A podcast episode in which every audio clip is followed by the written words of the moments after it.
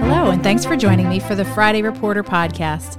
My name is Lisa Camooso Miller, and I am a public affairs professional in Washington, D.C., talking to reporters from all across the country about how it is they do their work and how it is we, as communication professionals, can do ours better. Thank you so much for joining me today for another episode of the Friday Reporter podcast. Today's episode is going to be one where we can talk about uh, what it's like to cover healthcare and what it's like to cover Congress and maybe where there are parallels between the two. Uh, my colleague and, and friend Jennifer Haberkorn from the LA Times is here today. And uh, hey, Jen, thanks so much for being with me. Thanks so much for having me, Lisa. This will be fun. So tell me a little bit about how it is. Have you always wanted to be a journalist? Are you one of those sort of, did you, were you at the student paper? Tell me how it is uh, you got started, and then we'll get from how you got from Affordable Care Act to covering Congress. Yeah, um, I've always liked to write. Um, you know, basically, like since I was a little kid, I always liked to write. And then um, in high school, I you know, just was trying to think about how I turn that into a profession. Mm-hmm. And I'm naturally an introvert. I feel like most of my journalist friends are are extroverts. Um, but I kind of combined the writing with even though I'm an introvert, I feel like I'm a naturally nosy person. Um, I love that. And I just made that into a profession. um, and so, yeah, I worked at my high school paper and college paper and um, uh, came out to DC right after I graduated, and uh, you know I've been very lucky. I graduated from college, uh, you know, kind of right before um, the economy collapsed, mm-hmm. and uh, I got very lucky that I you went to Marquette right out of college. You went to Marquette. That's Marquette right. Mm-hmm. Where did you? Where was home? Where was home? Chicago. Oh, okay, good. So very close to Marquette. Mm-hmm. And um, you know, I loved the Midwest, but I when I was in college, I really wanted to live somewhere outside the Midwest for a little while. Yeah. And came out to DC thinking I'd stay here for a couple years and, you know, many years later I'm still here. we all we all have that same story, don't we? yes, exactly. so you got to DC. So when you first arrived, did you start at Politico? What did you what did what did you do? Oh, I know. I think I know where you were before this. Tell me where you were. Where did you get started? I started at the Washington Times. Mm-hmm. Um, I interned there, and um, I started on the business desk. And um, I got very lucky in that maybe two months into my um, uh, in, into working there, the retail beat opened. Oh, fun! And so it was covering, yeah, it was covering restaurants and um, uh, grocery stores and retail development in Washington. And if you remember at that time, this was 2006 7, Washington, D.C. was really undergoing a lot of rebirth. Um, Definitely. Um, the convention center area mm-hmm. was totally different than what it looks like now. And it was just a very fun beat. And it was very, um, it was a great intro to journalism because it was very accessible to me as a, as a, uh, you know, like I was writing about like things that I would have done in my natural life anyway. Sure. So it was um, it was a great place to start and a great place to build beat reporting. Um, so I covered business for a little while, and then I moved um, briefly covered Congress for them as the ACA was um, being drafted in 2009. Mm-hmm. Um, and then when the law passed, I moved to Politico to write about its implementation. And that was I mean, that was a messy, messy time. There was not a lack of stories yes. to write. And that's not a criticism of it because any change in policy at all, anywhere, is messy, right? I mean, that's just how the process comes together. And trying to reform the healthcare industry uh, alone and make changes that are going to affect, uh, many, many, many Americans is is big. And for Politico too, I mean, I imagine just because having known the pace and the known the sort of model of work that you did when you were there, you must have been living, eating, and breathing healthcare and healthcare policy for for the time that you were with Politico. Is that true? Oh my gosh, yes. Um, Politico was very young at the time. I started there in 2010, and yeah. I think it was about four years old.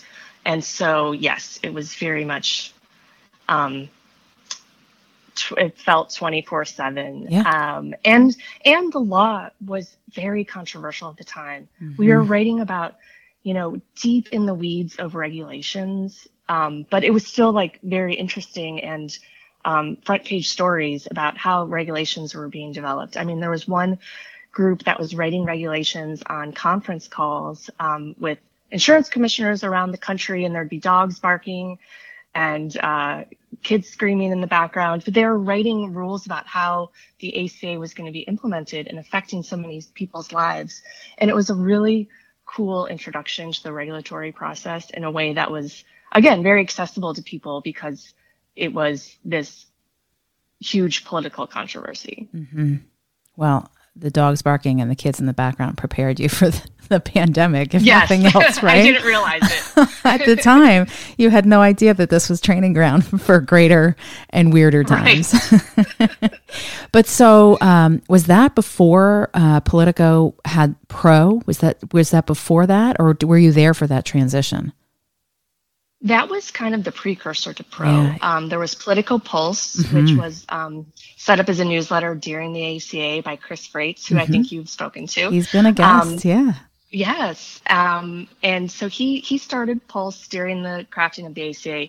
Sarah Kliff, who's now at the New York Times, she and I uh, did Pulse right after the law passed, and so then Pulse eventually was the template that they used to create Pro. Yeah. Um, and I remember being in the meeting about when they first told us that we were going to go behind a paywall and, you know, start this empire. And we, all the people involved sat around one conference table. Oh and we as reporters were very skeptical that it was going to work. Yeah. And, you know, obviously we were totally wrong. It turned into this huge, very successful empire.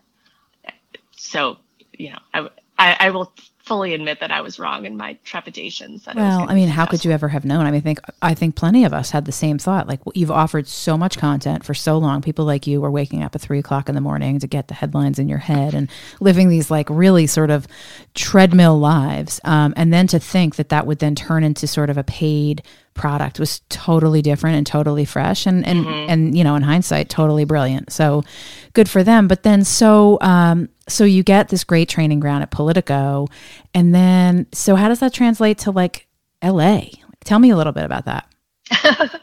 It's not a natural transition yeah. per se. Yeah. Um so i i wrote about the aca for eight years. Um very grateful for that time. Uh, repeal efforts, the Supreme Courts, all the state implementation of the law.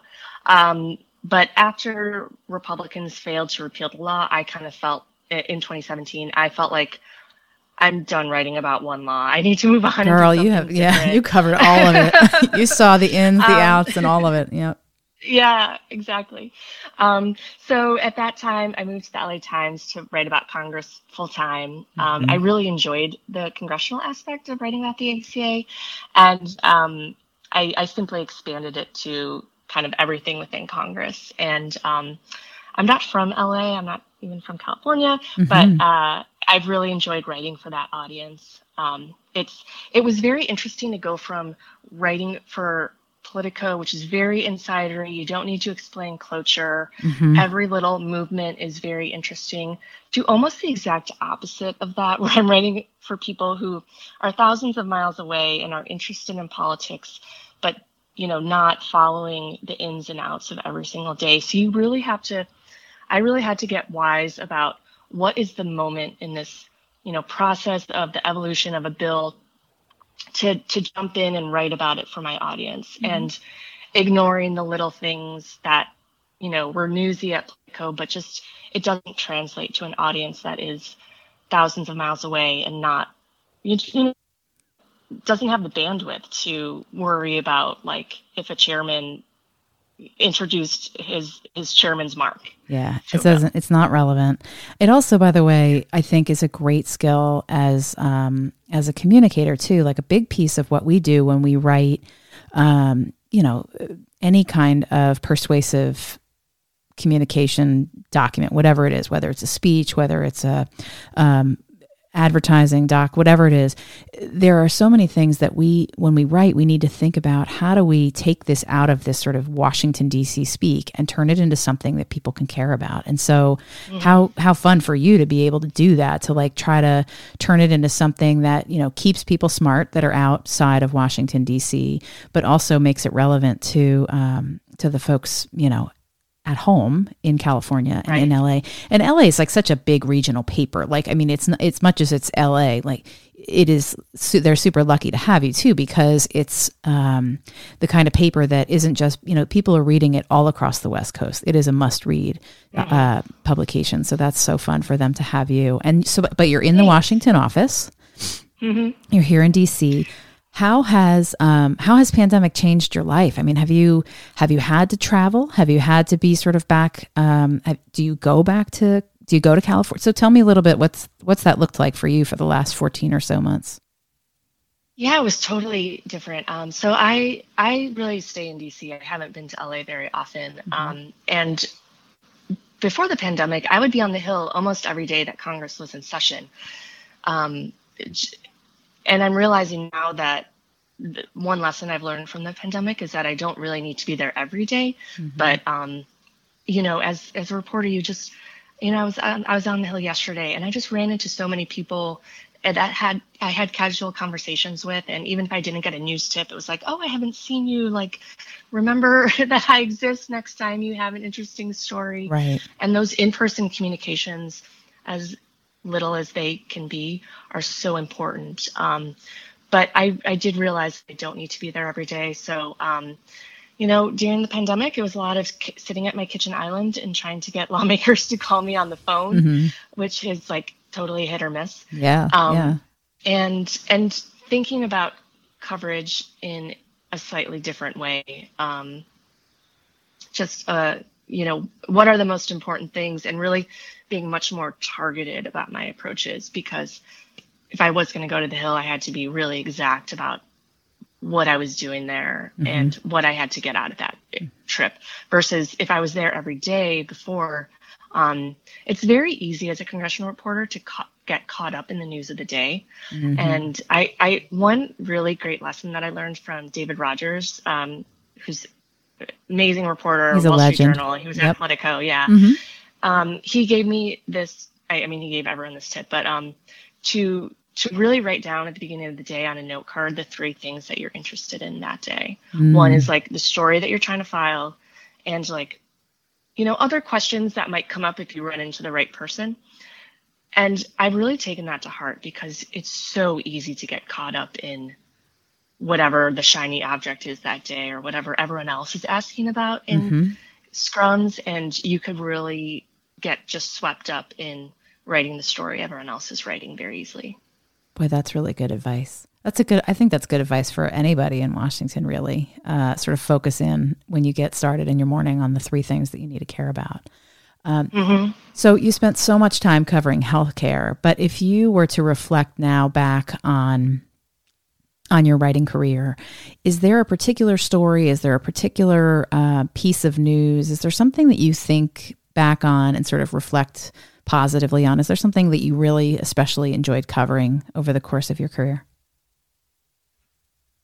That's a great question. Um, I think looking back, the early implementation of the ACA um, is probably going to stand out to me, mm-hmm. mostly because, it, like I said, it was very in the weeds regulatory, but it it did ultimately affect so many people, mm-hmm. and um, the, the I think it was, you know, as much as um, government officials don't like that bright spotlight on what they're doing, mm-hmm. I think it was really important that the that me and the other reporters who were covering that were very aggressive and um, providing that kind of, you know, fourth estate oversight that um, is really important. Yeah. I don't think in our lifetime, I mean, there will probably be two or three of these big moments, right? And that was such a big moment when, you know, look, the the government was making a hardcore uh, pivot and change in the way that healthcare mm-hmm. was addressed by the government. And look, I mean, they had to be held to, you know, under the spotlight to a standard and and you did that and that i can see i could see that being just such a big pivotal moment and, and it would be hard to imagine there being more than one or two more of those in our career you know the lifetime of our career mm-hmm. anyway so i can totally see how that would be um, big and and smart and involved. I mean, you know, there's plenty of things that happen in the Congress from day to day. I mean, what is it they say about Congress that uh, they either uh, do nothing or overreact, right? So we've seen both. we've seen both yeah. in our career. Um, but I could see how that would be just, um, just, a, and, and, and such a lesson learning time too, right? And, and being so, um, early on in your career too, to be something that would just be, um, just your guidepost going forward. Mm-hmm. So here we are. We're 14 or so months into this, uh, staying from home, uh, occasionally going to the Capitol with our mask on, wondering if that's, I mean, seeing people where we see them. I, I, feel like half the time at the supermarket, I say, I think I know that person, but I don't think I'm going to say hi because I can't tell right. with the mask on. so that's got to be weird when you go into the Capitol. But you know, so we live in Washington and there's lots of cool stuff. Like you said, your your time at the Washington Times, you were out and about and seeing new and cool things that were happening what kinds of things are keeping you busy on the weekends? Like what are you, you know, what are what's what's keeping you active in this not so active time? Um, so I uh, do pottery, mm-hmm. and I've done that um, basically since I moved to DC, and um, that's really been my escape. I love just like getting my hands in clay. Um, it really forces you to put down your phone unless you want your phone to get all dirty. Ah, good, um, good tip. And yeah. uh, it's it's just a great it's a great different part of my life that mm-hmm. doesn't really involve reporting or politics and I love it. That's it's, a, a, it's a great art escape. Yeah, what I mean, I had not even thought about that. I, I have a teenager who will someday soon drive, uh, and I have another friend of mine who has a son that drives, and said he got his son a, a stick shift, a car that was a stick shift, just because it would force him to put down his phone. So, pottery is now number two in the in the sources of things that make it difficult for you to be on your phone in Washington. Um, so, yes. so Jen, my, my final question is always uh, who would you recommend for a future episode for the podcast? So I'm going to recommend my friend Seung Min Kim at the Washington Post. Um, she's a great reporter and a uh, great person, and uh, I think she'd be a great person to talk to. That's a great, great recommendation. In fact, she, this is now her second nomination because Paul oh. that's okay because I haven't even asked her yet. So I can't wait to tell her that you and another guest uh, of the podcast have nominated her. She was at Politico with you when you were there. Is that right? That's right. Yeah. Um, yeah, we, we both worked at Politico at the same time, and now she sits across from me in the Senate Daily Press Gallery. And uh, she's uh, breaking news every day, like you are, and she's exactly. doing great work. And I would love to have her as a guest. And I can't wait to tell her now that she has she that makes her the first ever to be nominated twice for the podcast. So now she uh, hopefully will feel even more inclined to come join me. anyway, Jen Haberkorn thank you so much for being with me today for the podcast. It was such a treat to get to chat, chat and to catch up. This was great. Thanks so much, Lisa. And that's today's episode of the Friday Reporter. Thanks so much for joining us. We'll see you next time.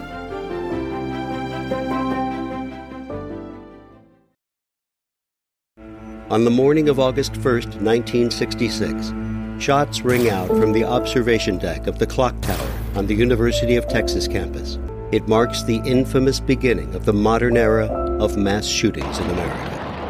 You're listening to Stop the Killing podcast. Join us as we take you behind the crime scene tape to explain global mass shootings and mass attacks. I'm Sarah Ferris, but more importantly, this is Katherine Schweit, the former head of the FBI's active shooter program. I spent five years as the FBI's top executive looking for answers to the mass shooting crisis. I've been at the shooting scenes, I've traced heroic acts of bravery, and I've sat silently and listened to the heart wrenching stories from survivors. Amongst this horror, there is hope. We all hold the key to stop the killing. You just need to know how to unlock the door. Download Stop the Killing and be part of the solution. Search Stop the Killing on Apple, Spotify, and all the usual suspects.